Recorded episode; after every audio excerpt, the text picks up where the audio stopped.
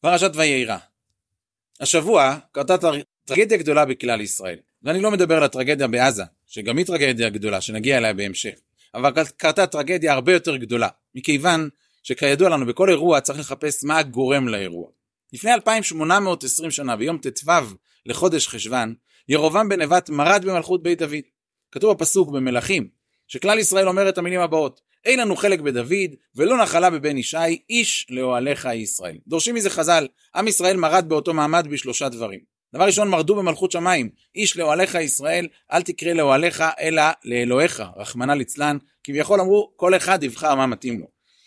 איש לאוהליך ישראל, עם ישראל מרד בבניין בית המקדש, ואמרו אין לנו חלק בדוד, מרדו במלכות בית דוד. אז תגידו שזה אירוע שהיה פעם, אבל חז"ל הקדושים אומרים לנו לא. אמר רבי שמעון בן מנסיה, כל זמן שעם ישראל לא יחזור ויבקש את שלושת הדברים האלו, זה לא יקרה.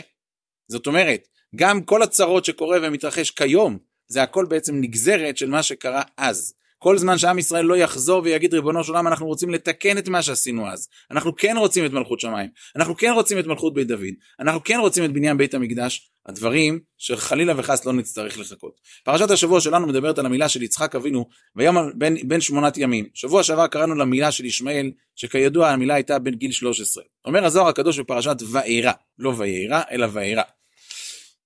ישמעאל נימול אמנם המילה שלו לא מילה מתוקנת, הוא לא עושה פריאה כמו שצריך, אבל בזכות המילה הזו יש לו חלק בארץ ישראל, והם אלו שיעכבו את עם ישראל לחזור לארץ ישראל. דרך אגב זה פלא פלאות, כי בזמן שהזוהר הקדוש נכתב, עדיין מלכות ישמעאל בכלל לא הייתה קיימת בעולם. אומר לך הזוהר הקדוש ממרחק של 1800 שנה ומעלה, יבוא יום שבני ישמעאל הם אלו שיפריעו לעם ישראל לחזור לארץ ישראל.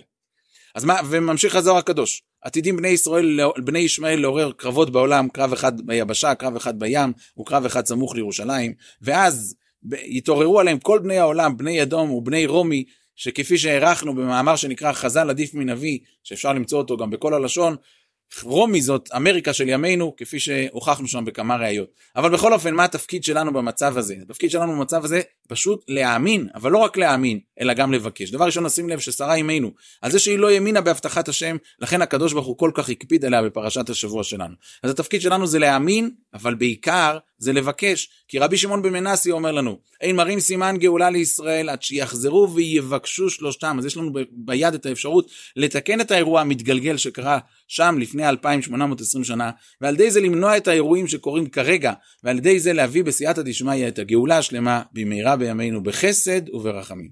שבת שלום ובשורות טובות.